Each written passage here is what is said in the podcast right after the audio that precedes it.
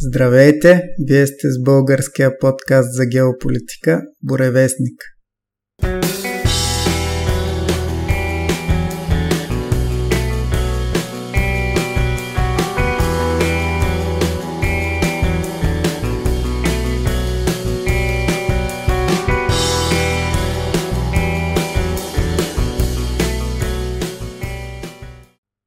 днешния 28 брой имаме доста интересен събеседник, който се присъедини. Той е Петко Русанов. Ще му дам думата да се представи набързо. Ами, какво да кажа за себе си? Нормален българин, прекалено любопитен и това му любопитство го въведе в дълбините на историята и това ми дава възможност сега да ви говоря интересни факти за историята на нашите волшки събратя от съвременен Татарстан. И да допълня, че той поддържа един много богат на историческа информация и на други свързани с геополитиката теми блог, който е przone.info PR, неговите инициали, zone.info и има няколко групи във Фейсбук, една от които свързана с днешната тема е Асамблея на българските народи, където се споделя информация свързана с нашите братя, които са извън границите на България. И казвам здравей на Дани. Привет! За хората за Волска България, единствения мой досък с такива хора е 4 август 2016 година. Бях на, на Витоша и едно момче, така. Тимур Исхаков, той ми е в приятели във Фейсбук, от Уфа, учеше в Москва тогава, с приятелката си. Тя е много, много не раз... Ни, нали, ни английски, ни български, нали, Халхабер, там на руски само, но с него на английски си говорихме. Та беше... Просто аз бех на Витоша излезнал и вече беше по-тъмно, аз се прибирам и то 4 август с голяма жега, пълно луния. И ги видях там към воянския водопад двама и те, знаеш ли как да, малко се беха изгубили хората. Да си говорихме, та слезнахме там и пеша до от Гламбоянски водопад до към, горе-долу до към Мол Парадайса. Тоест това е до центъра и оттам вече те си фанаха такси, аз си се прибрах. Та си, сме си говорили с него. Инженер беше, та така знае нали, за България. В смисъл от интерес към нас е просто дошъл. И сега президент Радев, като пита Радея, коя е вашата родина майка, аз коя го питах, коя теб е нашата родина майка, нали? Но то така... Да. Знаят, знаят. Знаят, знаят достатъчно, за да знаят, че сме си, нали, свързани. Иначе мисиоманите, но, нали. Дани, проблема, проблема у нас е, Проблема у нас е, има и ни тракидонисти, де тръгнали да търсят а, разни траки там и разни траки, дет мигрирали и отишли в Волшка България. Другия проблем е, от който съм се натъквал, че това са мисиомани, сипали са обиди от адвокат на муджета до ти защо ги защитаваш тия. И третия им проблем е конфликтен в чувашите чувашите, тъй като са възприели без проблем християнството, а болшките българи не са успели руснаците да ги, да ги християнизират, има хора в България, които възприемат чуваши като наследници, а те не са наследници. Те са били конфедерати, от рода на конфедерати в Волшка България и предишното им име чуваши са им го дали руснаците. Предишното им име е Сувари. Сувари които Собари са имали някакво княжество, което е било под властта на хазарите, когато хазарите нанасят удар по Волшка България.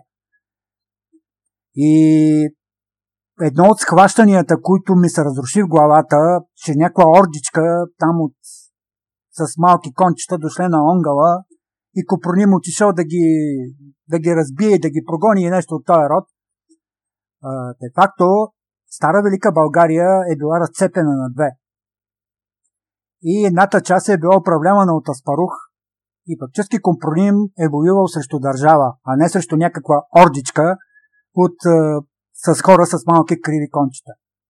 Като най-голямото доказателство за това е, че при Нуханко брат е, се личи, че е погребан съвсем спокойно, не е погребан набързо. Което показва, че хората, които са ги погребали, са владеели територията. И тук, след удара, след удара, който получава Стара Велика България, тази част от българите или българските племена, защото не можем да говорим за народ и нация още, която тръгва с Котрак, близо 40 години изминава, за да стигне до, до Волга и Кама, там където се събират Волга и Кама, за да основат някакво поселище. Казарите естествено са ги притискали и те за да устоят на натиска на хазарите, приемат за съюзници арабския халифат. Естествено, знаете и двамата много добре, че примерно ние сме имали за съюзници византийците, но сме възприели християнството. Така се е случило и тук. Но това ни е още Волшка България. След удара на руснаците, които унищожават хазарския каганат, тогава тези, които българите, които са били под властта на хазарите, се обединяват с Волшка България. Типично по български, Каганът, който е бил начало на това държавно обединение, тръгва да воюва точно срещу самите българи. В Черноморието се сблъсква с войските на цар Симеон. И те губят сблъсъка, цар Симеон побеждава при Черноморските степи и тогава Волшка България и тогава тази държавно формирование се разпада. Това е рождената дата на Волшка България а остатъците от държавата се преселват в днешен Кавказ и това са наследниците, днешни наследници са кабардин балкарците и наистина днешните чеченци. Това е по въпроса за происхода. Чувашите, марийците, черемисите, както ги наричат самите руснаци, дължат своето съществуване на Волшка България. Защото тези, които са били под властта на руснаци, са били притопени и християнизирани. Докато, като конфедерати на Волшка България, те са успели да запазят своя бит и култура. И тук има един въпрос, който вместо да се занимаваме с глупости, тракили са или нещо от този род, е много интересен. Днешните волшки българи, наследници на волшки българи, говорят на езика на куманите – отдавна изчезнал народ. На езика на куманите говорят и гагаузите. От самите волшки българи съм чувал, че прекрасно се разбират с гагаузите. На този език говорят и кримските татари. И не е зле нашата наука, без да се занимава отново го подчертавам с глупости и простоти, наистина, да разгледа и този въпрос. И да продължим по-нататък. След съюза на нашите волшки българи с арабския халифат, с багдадския арабски халифат и идването на пратеничество от арабския халиф, с тях идва и Фадлан. Прочут, вие го знаете двамата, но за тези, които не го знаят, прочут географ, арабски географ и изследовател на съвременността, тогаваща съвременност. И той казва, че мисиоманската религия вече е проникнала между волшките българи и не е било проблем те да бъдат, да приемат мисиоманската вяра. И тук към всички неверници, които казват, че няма волшки българи, ще спомена твърде ли опитен факт. Тъй наречения камък Кааба, който е твърде свещен и е, това е свещен, знае много добре, много добре свещено нещо за всички мисиомани, и заради него се ходи на поклонение в Рият, този свещен камък е бил столицата на град Болгар. Преди падането на Волшка България под монголско иго. Не татарско, а монголско. Това трябва да се подчертае. Град Болгар е бил северната Мека. Това е било място за поклонение на целия мисиомански свят. Така че, това се личи какво е било нашите сънародници, какво са деле за тогавашния мисиомански свят. Другото нещо, което като любопитно може да се спомене за волшките българи, че те са знаели за хелиоцентризма три века преди Коперник. Mm-hmm. Град Болгар е имал население колкото съвременен Париж.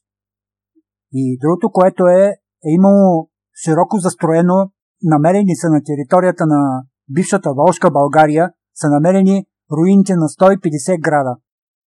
Имало е гъсто застрояване, което говори за уседналост и за високо развитие на култура и на бит и на, и на наука. Тези градове са имали с централно водоснабдяване и канализация.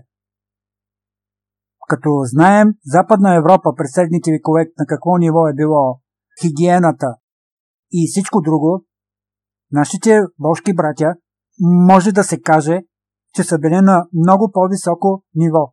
Тя е била не регионална сила, а една от големите сили по време на средновековието, която е била постоянен конфликт с руските княжества. Имало е времена, когато руснаците са изгаряли градове от Волшка България.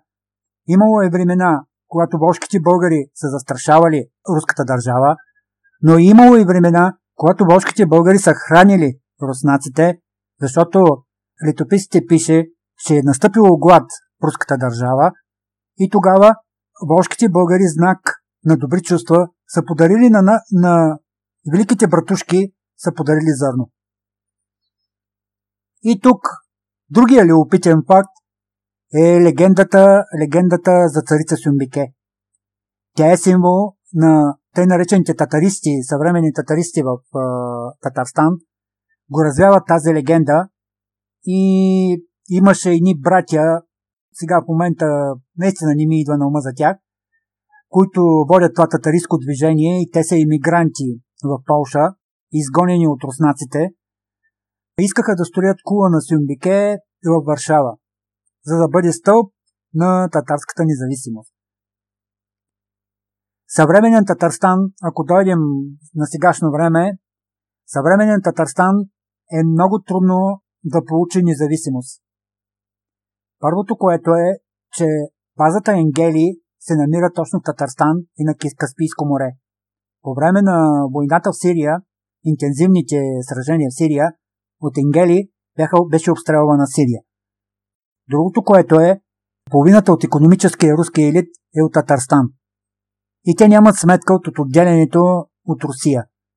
И третото нещо, господството над Волшкия път е нещо стратегическо за Русия и тя много трудно ще пусне Република Татарстан от своята орбита. Макар, че съседна Турция върши интензивна пропаганда за да промива мозъците на нашите сънародници. И тук лошото е, също лошото е за мен, че тя използва нарастващото българиско движение като противовес на татаризма в Татарстан, за да има някакво напрежение. Това, че нашите волшки братя са били част от мисулманския свят, според мен, с това не искам да обиждам мисулманската религия, е може би причината за късното им събуждане. В момента те са се осъзнали като българи. Главният мифтия на Русия Таджуджин е публично заявил на лекция в Московския университет, че той е българин. Имамите, колкото да е чудно, имамите, религиозните лица, както нашите свещеници по време на Възраждането, са символ на този българизъм, са символ на този патриотизъм. Това искам да кажа, че има мисиомани, има и мисиомани. Защото след промените у нас, нашето разузнаване е изучавало мисиоманите в Татарстан. Религията им е с сунитски е, либерален уклон, ще уточня по-късно какво става въпрос, като по-мека, по-мека като изражение. Няма го този радикализъм между нашите братя в е, Татарстан са го изучавали, за да може тук нашите мисиомани в България да го, да го видят за пример и да ни възприемат настъпващия салафизъм и радикализъм в България. Да. Това искам да подчертая и точно за това реших първият ми разказ за диаспорите ни навънка да започне точно с мисиоманите, защото в момента има настроения Аз не казвам, че общественото мнение в България не е право. Но просто аз използвам израза, трябва да разделим плявата от зърното. Плявата, тези радикалисти, салафисти да. и тем подобни, които поручават религията, просто да бъдат изринати. Да бъдат изринати, да си помогне на тези, с които можем да сътрудничим, да, да сътрудничим с тях. По проста причина, че мисулманската религия и православната религия са консервативни по своята същност. А срещу настъпващия либерализъм иска точно това – разрушаване на тази ценностна религиозна система. И на православни, и на мисиомани. Да. Аз не съм отстъпил нито крачка от своята православна същност, но съм готов, лично го заявявам, но съм готов да сътруднича с всеки мисиоманин, който мисли като мен, че този настъпващ либерализъм разрушава устоите, които една религия му внушава в главата. Да бъдеш брат, да помагаш на по-слабите, да бъдеш човек. Това е основата на всички религии. Ако този човек изповядва тези ценности, аз съм съгласен да му подам ръка. Нищо, че е мисиомани. И точно за това използвахме първата ни лекция за диаспорите навънка, за да покажем другото лице на мисиоманската религия. Че омразата е окови. А когато изучиш своя опонент, изучиш нравите му, бита му, културата му, ще видиш, че де-факто имате общи черти, за които може да се сътрудничите. И тук също любопитен факт, след революцията... Изчакай, запомни си мисълта. Да?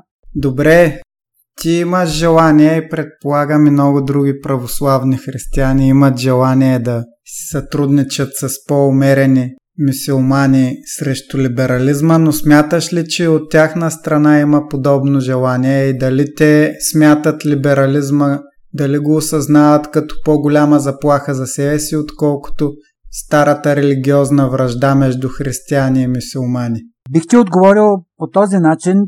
Това е нашата роля на българите от Дунавска България да им го кажем. Защото именно това, че те сега излизат те сега се осъзнават, просто няма кой да им го каже. Няма кой да им го каже. И примерно аз, ти или някой друг трябва да им каже, че трябва да спрем да се делим на мисиомани и православни. Аз точно това се опитвам с блога и с групата, която съм създал, да внушавам, да не мразим, а да се обединяваме. Аз съм съгласен с теб, ще а, мнозинството от тях не го разбират. При тях е господстваща тюркската теория за происхода, за происхода на българите.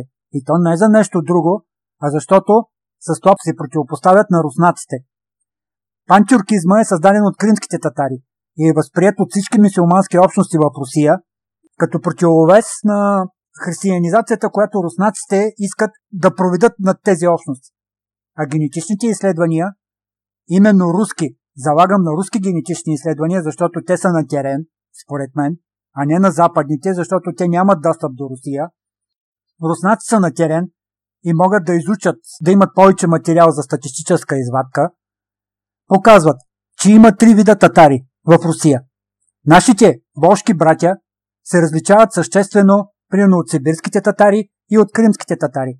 Те имат европеидни лица и по генетични изследвания се оказва, че те са най-близки до дунавските българи.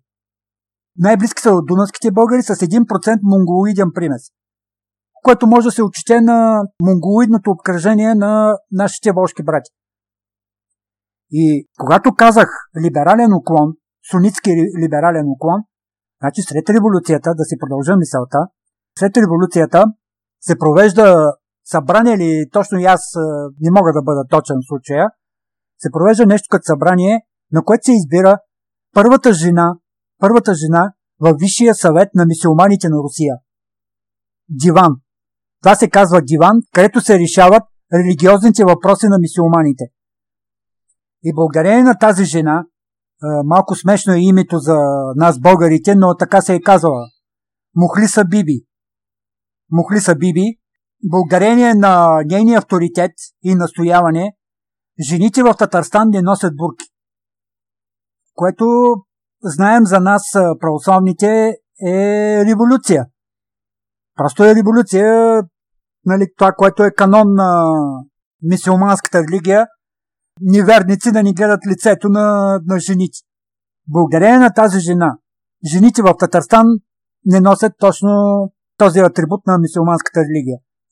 И тук трябва да споменем името на Сердар Ваисов, който е, се е числял към крайните в българското движение и става нещо като свада между двете крила а, татаристи и крайните българисти на Сердар Ваисов, при което Сердар Ваисов е убит. И от това се възползват болшевиките и побеждават Зелената гвардия. Зелената гвардия, армията, която била е създадена Републиката България Дел, която е просъществувала един месец. Благодарение на това скарване или свада, както исках да го кажем, между двете крила на българското движение, болшевиките побеждават Зелената гвардия и тогава татаристите убеждават Ленин да раздели Волшка България на две, като едната е нарече Татарстан, а другата Башкористан. Така че съвременен Башкористан е също част от Волшка България. И последното, което можем да се гордеем, също можем да се гордеем, че за Волшка България е била, щит, била щитът на, на Европа против всичко, което е настъпвало от степите. Паметната битка при Торияти наистина е паметна, защото един от най-именитите военачалници на монголите Субедей и неговата 40 хилядна армия е победена от войските на Канчелбир, който е управлявал тогава. Нашите волшки братя и цар Иван Асен са единствените владетели на средовековието, които побеждават монголите. И смешното, нали, смешното от тази битка е, че оцелелите 4000 войни са разменени войн за овца. И затова е наречена Овнишка битка. И тук някой би ми задал въпрос, имало ли е връзки между нашите българи, волшки българи и българите от Дунавска България. Има само косвени сведения, че е имало историческа памет и в двете държави. Поддържани са контакти между двете държави. Имало го е, защото многократно съм задавал въпроса и никой не мога да ми отговори. Как така цар Самуил, след падането на едната част от България, изведнъж се появяват войски и тези войски тръгва на поход да освобождават завладяната от византийците армия. Един от отговорите е, че е получил помощ от Волшка България. Като това се базира на факта, че емира на Ела Буга, Мохамед, герба му е бил папагали. Като знаем, че царската династия на комитополите също е имало герба си папагали. Което пак косвено навява на факта, че може би Самуил е бил своего рода зет на емира на, на Елабуга. А, когато папски легати идват при цар Иван Асен и са го питали за пътя към Каракорум, той много добре му обяснил как да стигнат примерно до Волшка България. Което също навява косвено на факта, не казвам, че е потвърдено, но твърдя косвено, това са косвени податки, че е имало контакти между двете Българи. И последното, по времето на княз Сеодор Светослав, татарите в Буджака му подаряват Северна Добружа. Знак на добри чувства към за това, че е убил Чака. Хан Ногай, за това, че е убил Чака, му е подарил Северна Добружа.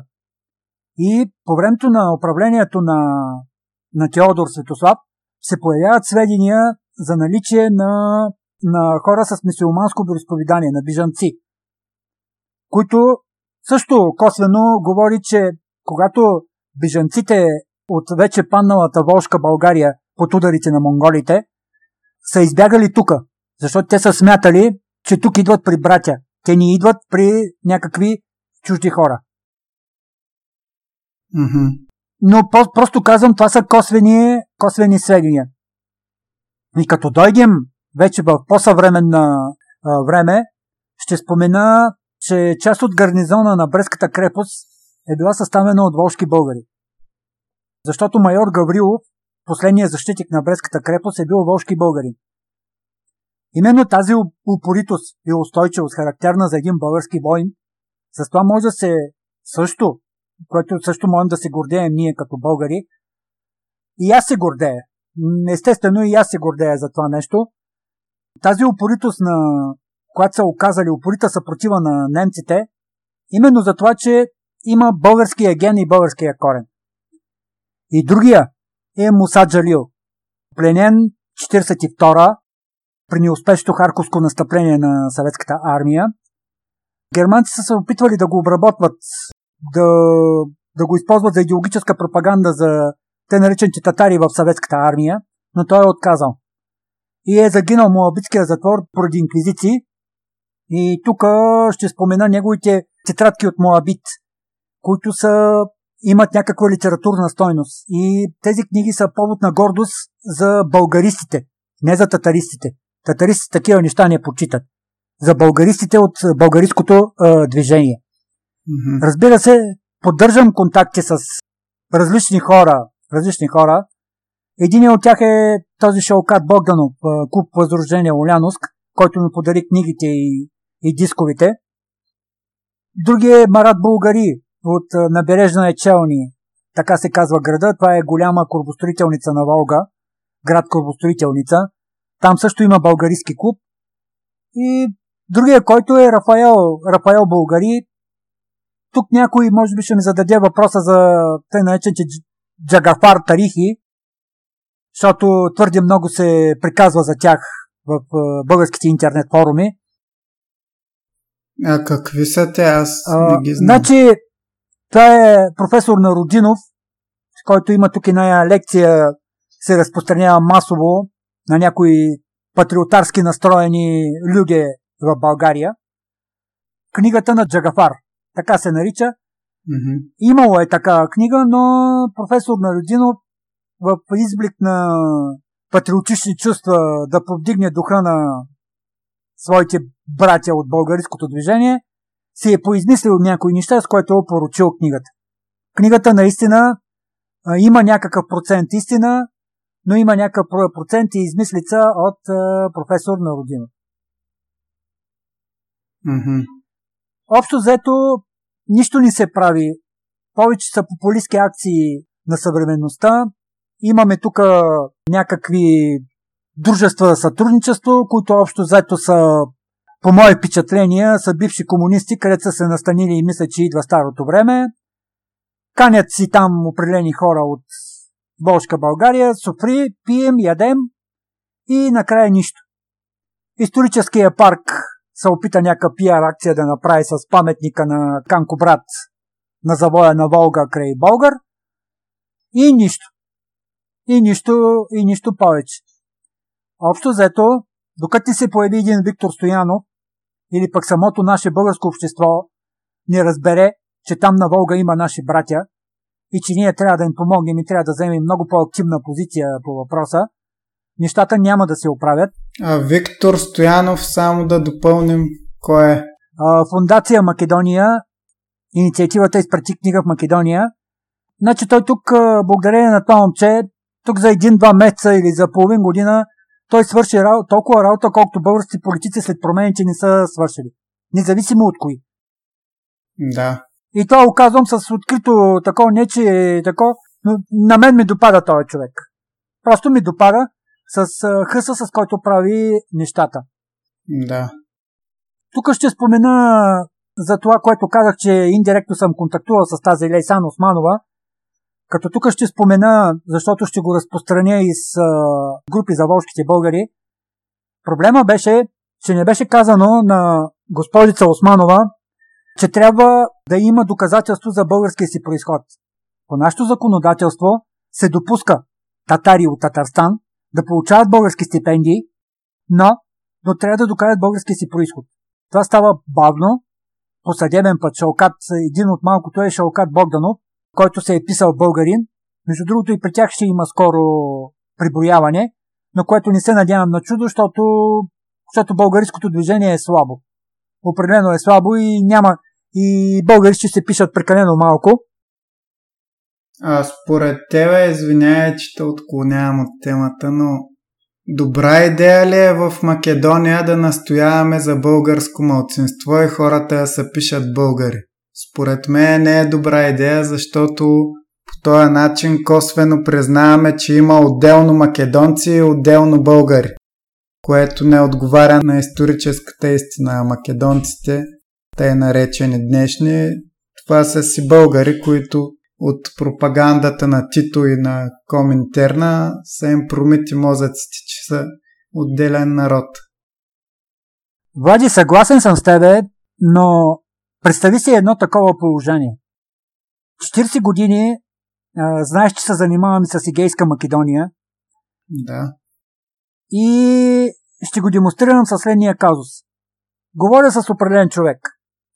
И той ми казва, ти няма да говориш с мен, докато ни кажеш, че аз съм македонец. Аз не съм нито българин, нито сърбин, нито грък.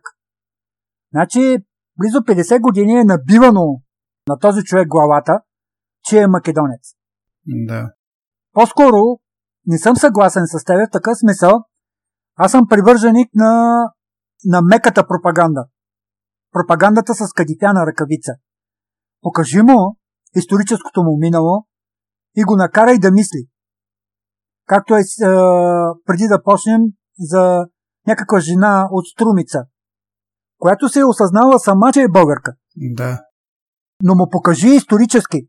Покажи му историческите документи. Извади му историческите документи. Покажи му миналото. Миналото му покажи и го накарай да мисли.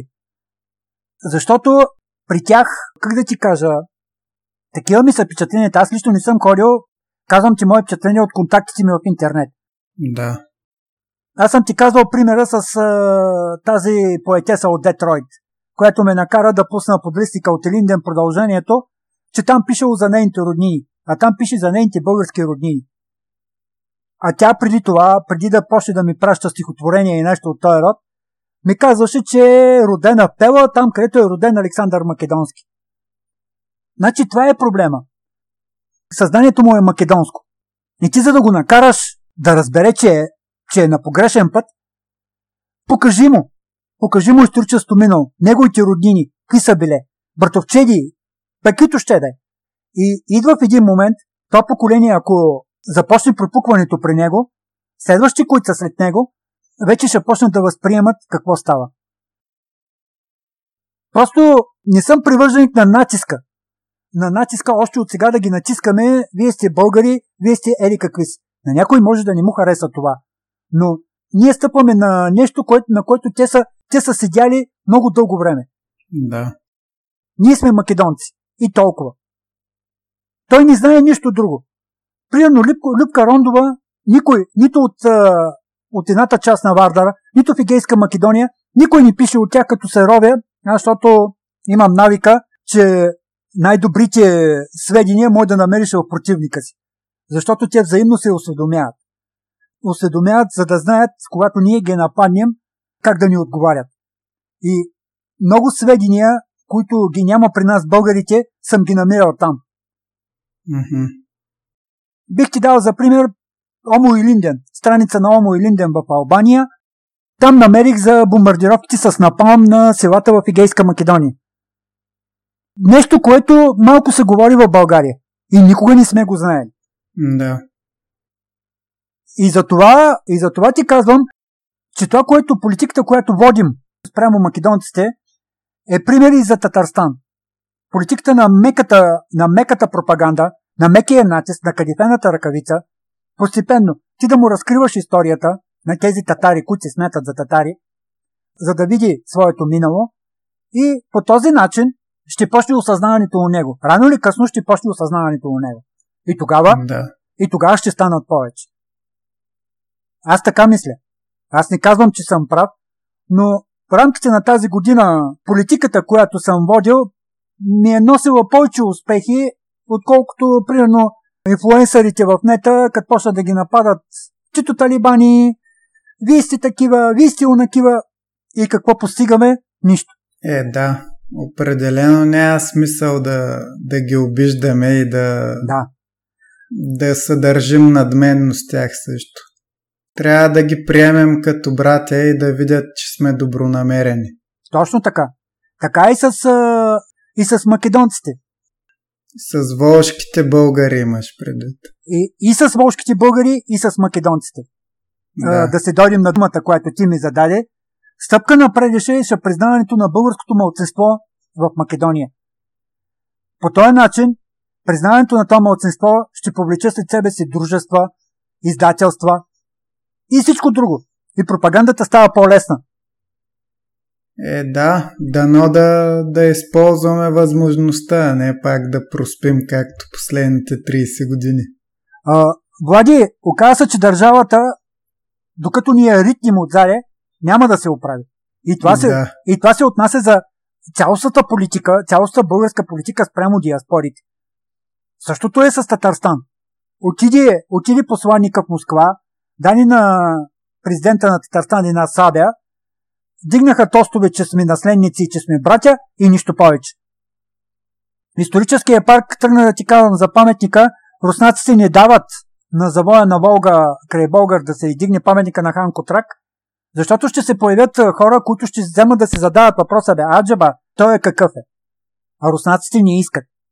Те използват, за мен са живи оръдия на руската пропаганда, тракидонистите, които казват, че тук е имало траки от едва не от Адам и Ева и ние сме само траки и нищо друго, което отричат цялостта история на България. И етям техни там по-видни тръгна да приказва, че имал тракийски князе край Волжка България, където предизвиква смях и са пълни глупости това за мен.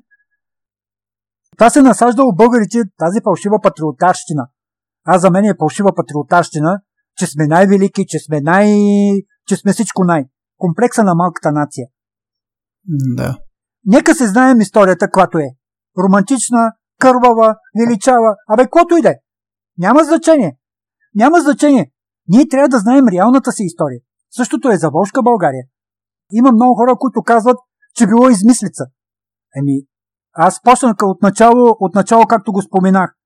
Щом той е свещен камък, нали, ние без да сме мисиомани, знаем какво е значението му. Щом този свещен камък е бил град Болгар, е тогава Волжка България е имало ли я или е нямало? Тук другия исторически факт, който отново ми идва на ума, че нашите волшки братя, освен че са били търговска нация, а не войни, както Дунавска България, защото там, там е минал целият търговски поток от изток-запад, само те са носили бутуши. Никой не е носил бутуши. Хантите, мансийците, дори чувашите са носили нещо като, къде ти кажа, плъстени обувки. И аз не мога да ти го обясня. Само нашите българи са носили, кожени, са носили бутуши от добре обработена кожа. И когато ги пленяват хазари, са ги освободили, защото са казали, че такъв богат народ не може да бъдат пленници. Защото ако пренесем нещата в Италия, Българ е било символ на висококачествена кожа в италианската мода и сега. Mm-hmm. С марк, марката Българ се обозначава добре обработена щамена кожа, каквото и да означава. И това е останало пък от другите, от алцековите, от алцековите българи. И тук само проблема е, че някакво подобие на гайда във всички български общности съм забелязал наличието на гайда. Гърците, например, ако слезем Егейска Македония, едно от нещата, които са забранявали в българското младсенство в Егейска Македония, е да не се свири на гайда, защото напомня за българите. Само в чува ще има някакво подобие на гайда. Ако сте виждали и двамата нещо от рода на пищялки. Mm-hmm. Руска пищялка, нещо такова. При нашите волшки българи няма не е установено гайдата като народен инструмент, което е малко малко съмнително, малко не знам как да го кажа. Може би по-широки изследвания, по-широко навлизане на учени между тях, ще намери и такива следи. Защото момента те почва осъзнаване от тях като нация и като народ. И като, и като народ. Това, което ние преди 2-3 века е било, те го правят. Нашето възраждане. Точно така. И наистина тяхното възраждане се води, част от възраждането им се води от е, тяхната религиозна прислойка. Имами, ходжи и тем подобни. Те са символа на патриотизма. И тук най-трагичното е, че имаше предложение от а, нашите волшки братя, нашите мисиомани, да заминат за Уфа и Казан в регион, а, училища за мивки, вместо да ходят в Емиратите и там и да им промиват мозъците и да се връщат тук талибани. Имаше да. предложение да ходят да учат там. И тук малко като хвалбаша прозвучи, но бях течение на опитите да докараме Таджудин наново. Но нашето мефтийство каза, че нямало пари да го посрещне, което се беше директен отказ. Да. Те ни искаха той да дойде тук. И нашите мисиомани да видят положителния, положителния пример. Да. Да видят положителния пример мисиоманска религия, защото не бива да го крием. В България има религиозен салафизъм, в България има религиозен радикализъм и един от начините да му противостоим е да посочим положителния пример на нашите волшки брати. Да, но знаем, че мюфтийството е силно обвързано и с турската държава, тъй че нормално да се противопоставят. Съгласен. Тоест не е очудващо. Да, съгласен съм с теб, но надявам се, надявам се все пак, организацията, в която членувам, да се прибори и за това, защото имаме го като идея, многократно наши, наши хора от ръководство са заявявали, че нямаме нищо против мисиоманите, а имаме против мюфтийството. Хората, които управляват мюфтийството. Защото да. на българска почва предмет на друга лекция е дружество Родина, което е забранявало да се пее на всякакъв друг език, освен на български в джамиите в Родопите. И последните хора, които са видяли на българска земя Иван Михайлов, по време на неговото бягство, по време на Звенарския приврат, когато ВМРО е било подгонено и нашите лидери са били принудени да иммигрират, са били четата, чета помаци от село Плетена. Чета помаци от село Плетена. Mm-hmm. Това иска да покаже, че ние не сме врагове на мисиоманите. Ние сме врагове на тези, които ни разделят като нация и като народ. И въобще и с нашите други брати. С нашите други братя, независимо от тяхната религия. За мен лично е важно самосъзнанието му. Какво съзнание има като българин? Щом той казва, че е българин, има реални, реалните му действия са насочени в тази посока, аз също съм съгласен да му подам ръка. Но, както забелязвам, примерно, Стара Загора, бурки, забелязвам бурки, забелязвам молещи се, молещи се килимчета по парковете, е това вече малко трудно ми е да го приема. При условие, че Стара Загора сме град, където сме забранили носенето на този религиозен елемент. И да, въпреки всичко, ти да нахалстваш и да, и да го носиш това нещо, това показва, че това се прави целенасочено да се дразне, да се предизвика конфронтация.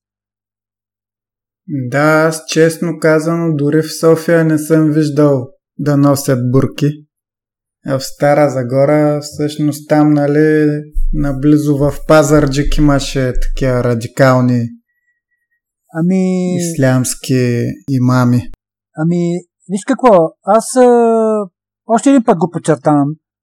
Затова поисках това нещо, защото нашите братя мисиомани в а, Татарстан са именно положителния пример. И те са хора, които водят мисиоманския свят в Русия. Между тях винаги са излизали хора, културни дейци, имами, е економически елит да сложим хора, които командват. А това го може само българин. Аз много често го използвам този израз последно време. Това го могат само българите. Да. Българите винаги водим. Ние водим. Водим и водим другите след себе си, за да им показваме това, което трябва. Пътя, пътя към онова нещо, което води към събуждане на другите, на другите към нещо по-хубаво. Това е. Да. Петко, за относно Тамраш, чувал си сигурно знаеш за Тамраш. Да. Виждаш ли някаква сходност спрямо това, което е било в Тамраш, това, което е случило в Родопите? Така. И това, което е примерно сега в Татарстан. Сходност от гледна точка на за тези, които не знаят, Тамраш е вероятно могла да бъде отцепена република. Да, за Тамръшката република, да. да. Да. Да. Както имало идея за Тамраш и почти осъществено, но спряна. И тогава са се страхували самите, самите османци, последствие турци, от същото нещо да се страхуват и сега, както е в Татарстан. Тоест, както преди няколко седмици беше попитан, коя е вашата родина майка? Да вземат наистина да помислят. Да, да, и коя е наистина родината майка на хората. От гледна точка на това, както спомена Петко и ти, че руснаците не искат да се изгражда паметник там при Борска България. В същото време муфтийството отказало от гледна точка на липса на средства, разбираш ли. Средства иначе има за друго, но не и за това да дойде от мисюманите от българската общност, да не дойде посещение, за да взема да има съзнание коя е родината майка наистина. Да. Има ли такъв страх според теб? И може да обясни за тъмраж. Сега, а, значи това ще го обясня в контекста на пантюркизма. Тук а, се манипулира съзнанието на всички мисиомани за обща родина Ватаван, която под а, това крило трябва да се съберат всички мисиомани. И ако за нашите волшки братя и кримските татари е била щит против а, руския религиозен фанатизъм, тази сегашна Ердоганова Турция е начин за економическа и политическа експанзия с цел възстановяване на бившата Османска империя. Тамръж някъде се е случил след войните, където по давление на турското разузнаване е създадено условие за брожение в този район, като се е спекулирало със страха от българската държава. Тези хора са успели да минат границата и да избягат Турция. Не са успели да ги спрат и днес са, са заселени в град Бига. Град Бига, това е някъде край Чанак-Кале. Има точно общност, която е дошла от потомци на избягали от Тамръж. И тук идва любопитното. Един такъв потомък на избягал от Тамръж неочаквано почнал да чете книги и се осъзнал като българи. И в момента е водач на протестантска църква в Турция. Този човек е реална личност, има две деца и не ми е останало време да контактувам с него, но просто е реална личност и той казва, аз съм българин. С това, Дани, искам да ти покая парадокса, парадокса на времето.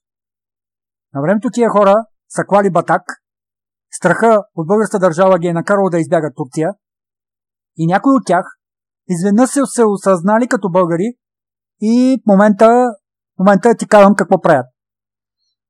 Значи попадал му е видео, видео за тези преселници Бига. Трябва да се заслушаш, м- да ти кажа, малко по-внимателно, за да видиш типичния родопски архаичен диалект. Те и сега и сега продължават са се запазили говора. Говора и не са успели турската държава да ги асимилира. А, относно страха, как да ти кажа, значи мисиоманите, лошото е, че точно е това разделение на православни и мисиомани ни пречи ние да ги, да ги изучим. Защото когато взаимно, взаимно се опознаем, тогава разбираме кой е общия враг. И подклаждане от е, най-различни емисари, които имат сметка да се делим на мисиомани и християни, тези хора изпитват страх от нас. Те изпитват страх и от салафизма, защото тук в една моя статия аз съм многократно съм застъпал тезата за помирение между мусулмани и християни.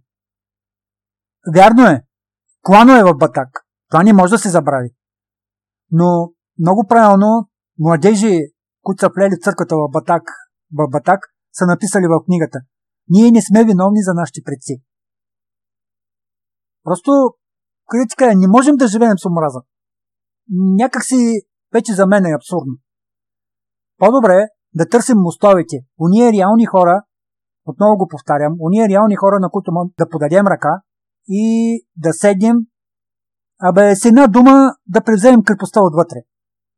Тия хора да ни отворят вратата и да ни помогнат с тяхна помощ да спрем радикалните елементи, защото те са много по-опасни от делението ни на мисиомани и християни. Това е моето мнение. Може и да не сте съгласни, но аз така мисля. Да, да, така е. Защото бил съм и на гости и на мисиомани. Да ти кажа, брат, че не виждам, не виждам да деля с тях. Съвсем сериозно ти казвам. И той се интересува, примерно, децата му да се изучат, да станат хора. Ядосва се, че или кой се сбъркал, че направил глупост, че не е тако. И тя ги интересуват нормални неща, които всеки един родител християнин го интересува. И тогава си зададох въпроса, аджеба, аз защо трябва да го мразя? Аз зато казвам, вярно е, много хора ми гледат на крил. Получавал съм доста укори заради това свое мислене, но мисля, че съм прав. Може да съм изприварил и времето си със своето мислене. Аз по същия начин постъпвам и с българите католици. Следващия ни е запис. Българите католици са същата история като мисулманите. Тогава също ще разкажа доста интересни неща за Чипровското възстание и за всичко друго. Но това, което в момента се опитам да градя мостове с а, всички, които имат българско самосъзнание, макар и различни по религия, аз не го правя самоцелно, а, просто се задоволявам и по някой път и собственото си опис. Защото, търсейки мостове към тях, аз научавам за неща, които ги няма по учениците, които ги няма по историческите документи и всичко друго. Бих дал за пример една туркиня, имам сътрудничка в историческата група, ами тя ми прати снимки на това.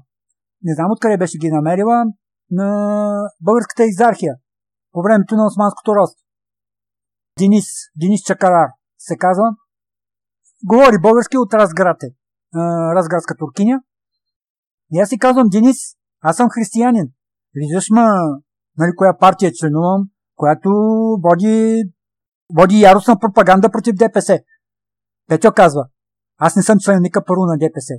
И второ вика, аз обичам България. Аз затова ти ги пращам. Аз искам да бъда, да поддържам мирни взаимоотношения с българите християни. Вика, що ми уважаваш, защо и аз трябва да те мразя? И мисля, че това е есенцията на всичко, което до сега един час вече сме говорили.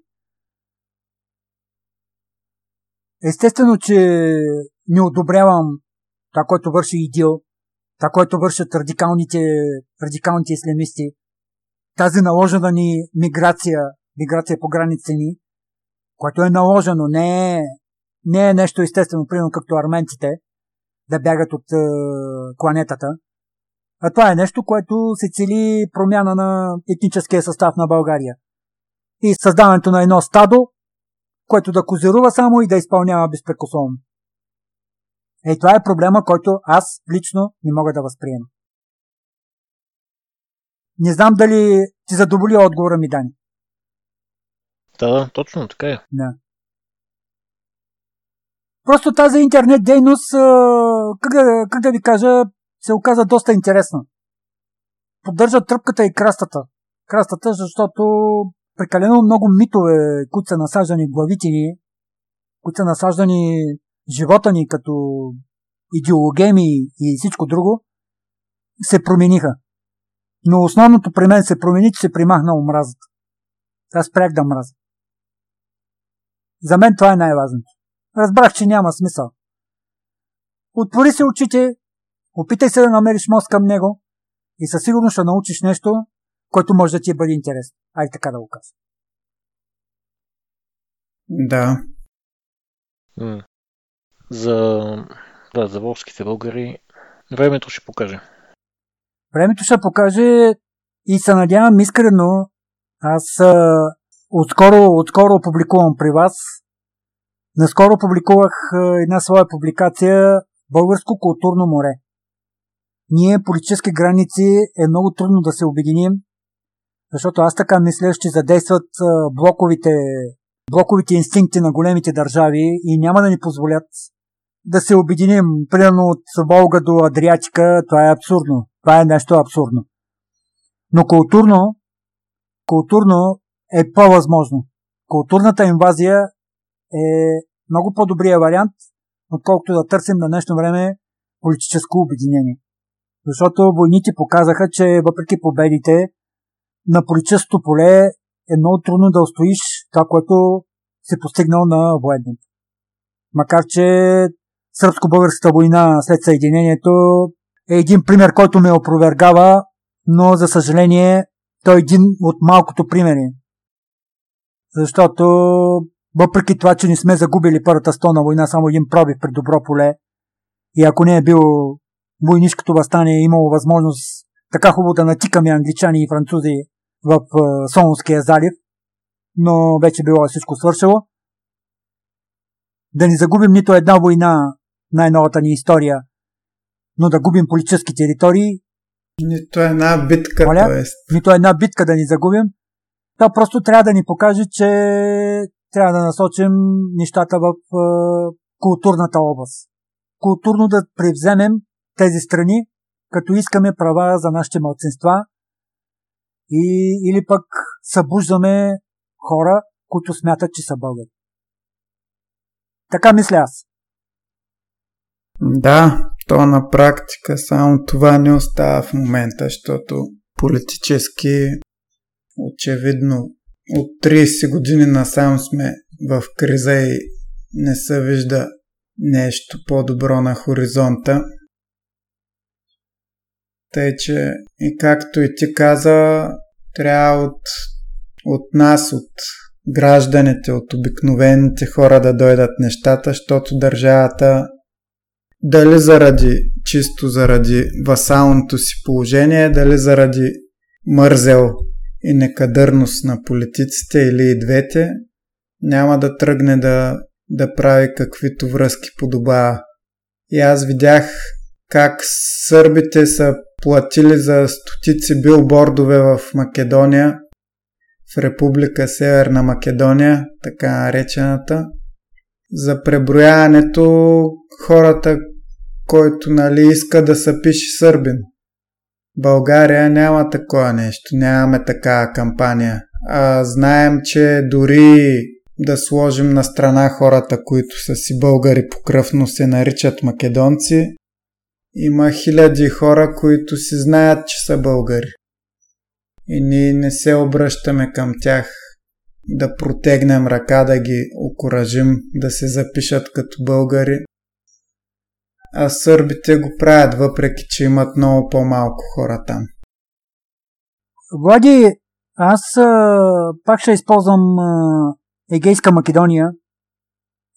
Егейска Македония е пример, че два пъти сме предавали тия хора там. 45-та година и 47-та година след гражданската война, когато всичко, което бяга от там, се праща в Вардарска Македония. Това е едно. И второто предателство, когато влизаме в Европейската общност и казваме, че нямаме никакви претенции към Гърция. А именно тогава е бил момента. Да. Аз в групата за Егейска Македония опитвам се да бия тъпана, буквалния смисъл на думата, да се събираме повече, защото пак пример за мека политика с кадифена ръкавица е това, че от македонската диаспора в Австралия млад адвокат, младо момче адвокат, ми прати точка по точка как ни за... Въпреки всичко, България и Македония, ако се обединят в едно, могат да настояват пред Гърция по редица клаузи и споразумения, международни признати клаузи и споразумения, могат да настояват за правата на младсинствата в Гърция. Било то македонци, било то българи. Да. Така че явно държавата няма да направи нищо, защото ако не беше един Виктор Стоянов, още един път го казвам, ако не беше един Виктор Стоянов, някои неща нямаше да се случат. Въпросът е тук, че ние като общество трябва да се събудим. Когато се събудим, държавата тогава се оправи. Тогава ще има, според мен, според мен, тогава ще има, се появят читави политици, които няма да прививат гръбнак при той или при тония, а ще тръпнат по маста като Стамбулов и ще им кажат бяхте до тук. Ние водим собствена политика. Не виждам за 30 години да са се родили такива политици. Ние се обслужваме някой. Дали на запад, дали на изток. Да, за съжаление. Да. И явно обществото трябва да вземе нещата в свои ръце. Не да хващаме пушките да правим революция, а просто общественото мнение трябва да накара политиците да разберат, че повече така не може да се кара. Защото е, западните покрайнини е същата история. Ти и ни мартиници пращах западните покрайни, пътуваха цял месец, бе. И от куриерските фирми ми искат по 100 лева, над 100 лева ми искат, за да, за да пристигне. Че се принудих по български почти и чак след един месец пристигне. Кой това? Че да беше отишъл сам да ги занесеш. Кой да ти говоря? Аз и с тебе сме си говорили. Много хора смятат, че само избирам някакви статии, стоят един колектив хора зад гърба ми, аз само качвам статии и викам ура и всичко друго. Блога, блога с който се занимавам и групите, с които администрирам, са просто трибуна на онова, което правя. Да. Аз не казвам, че правя кой знае какво, но поне мога да си кажа спокойно, че за разлика от някои хора, които предпочитат ракията и, и нещо друго, поне се опитвам нещо да правя. Не стоя с кръстени ръце и се опитвам да, да дигам шум. Както се смеят приятелите ми, че трябва да има хора и дето дигат шум. Да, абсолютно. Да се върнем на Волшка България, днешен Татарстан. Според тебе какво можем да очакваме в бъдеще? Има ли, има ли надежда повече българи там да се осъзнаят и да се свържат с родината си? Или нещата отиват по-скоро в обратна посока? Влади, определено съм оптимист. Оптимист съм така смисъл, че младежи идват да учат тук. Това е твърде хубаво. Да. Другото, което е, че по интернет, не на междуправителствено ниво, на правителствено ниво, нещата са кръгла нула. Да. По интернет все повече хора се опитват да установяват контакти от двете страни. Моето предвиждане, и не говоря за някакви такива възвишени предвиждания, но личните ми наблюдения са, че контакти на всяко ниво, на всяко едно ниво ще продължат да се увеличават. Защото българистите ще се опитат да се... ще искат идентифициране. А те, това идентифициране може да се получи само тогава, когато са свързани с някакви организации от Дунавска България. Да. А те търсят такива контакти.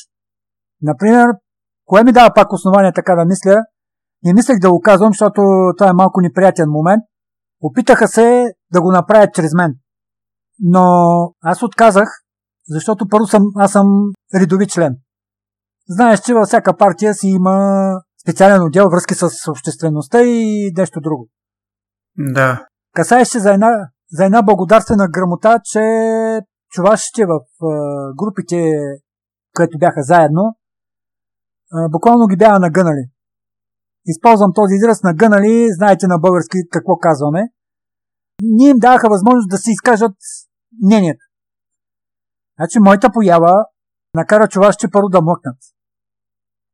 Второ, имаше блокажи и тем подобни типични фейсбуски номера. Да. Защото е имало, имало изтърване приказки, примерно да пострадат нечи езици, защото до там се е стигало, защото бяха ма докарали до, как да ти кажа, Абе бяха предизвикали отрицателни емоции и бях се изразил, че не, не че езици ще пострадат. Защото се чудеха първо, защо толкова хубаво пиша на руски. Така добре се изразявам на руски, защо така защитавам мисиоманите. Тук забравих да спомена, че Сабантуя, прочутия техен празник Сабантуй, е идентичен на нашия Гергьовден. Ага. Идентичен на нашия Гергьовден. И другото в календара им, техните те наречени народни празници, очудващо съвпадат с някои наши народни празници. Но Сабанту е най-характерен. И другото, което е, те празнуват датата, която са приели мисиоманство през 1925 година. Тя е като национален празник за тях. Ден на независимостта на Татарстан. Mm-hmm. И руските царе не са били чак толкова глупави. Тук пак ми дойде на ума за история, за един исторически факт. Цар Петър е посетил развалините на Българ и е накарал местния управител по някакъв начин да ги запази.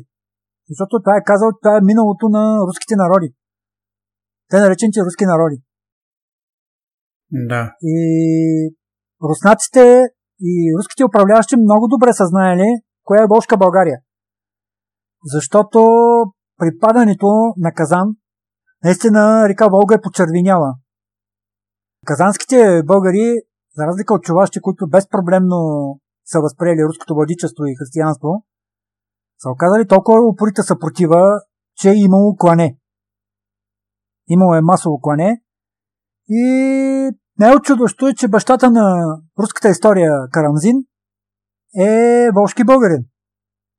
Това е Mm-hmm. и една от причините, които се смята, че Ленин е нарекал волшките българи татари, е, знаете откъде му е, къде му е било имението. Има също съмнение, малко смешно е, но съмнение има, че също е наш. Също е волшки българин, който е управлявал, управлявал Рус и е водач на Великата революция. Това е малко, къде ти кажа, кръга на шегата, но архивите на Казан, като руснаци са дошли, са изнесени в Русия, в Москва и се крият някъде по московските подземия и до ден днешен не се показват. Mm-hmm. Пита се въпроса, ако се покажат, какво ли ще покажат?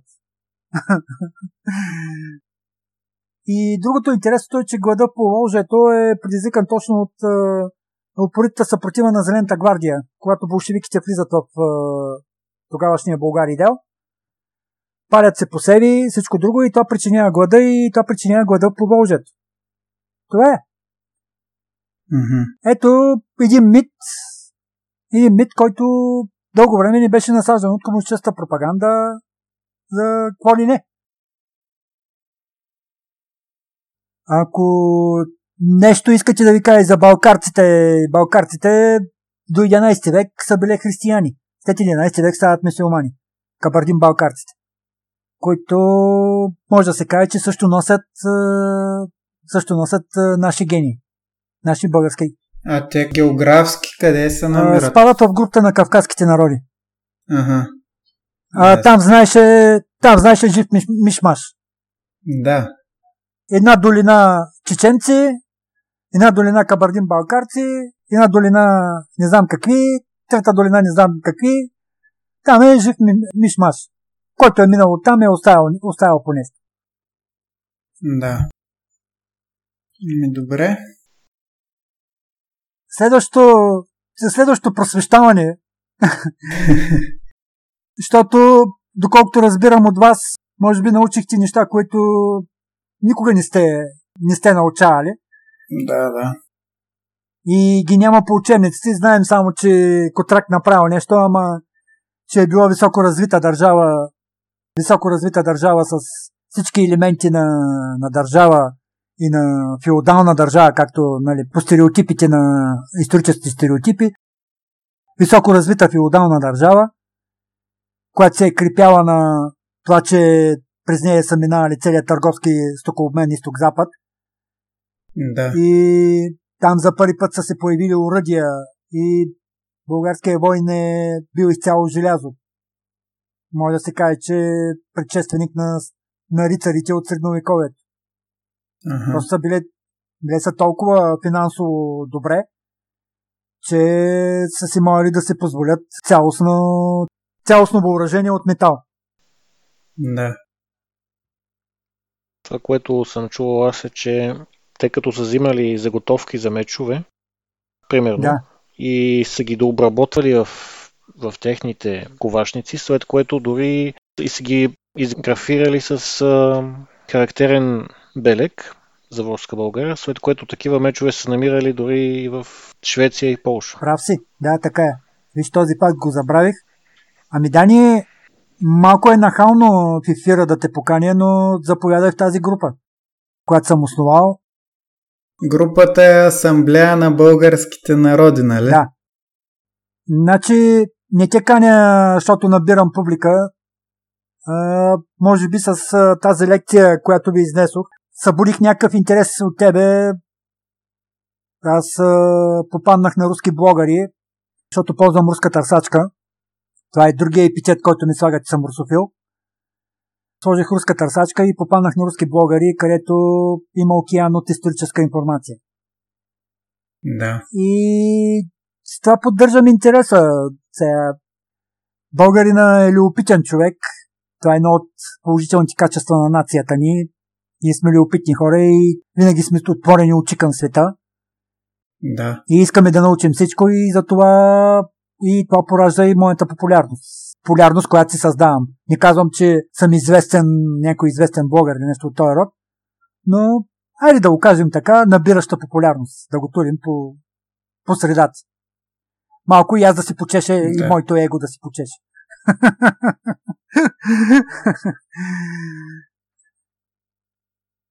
Добре, Петко, благодаря ти много. И аз и Дани и нашите слушатели, вярвам, научихме доста днес за нашите събратя. Днес в границите на Русия. И да се надяваме наистина, както и ти каза, че си оптимист за бъдещето, да се надяваме нашите връзки наистина да се задълбочават. И аз се надявам.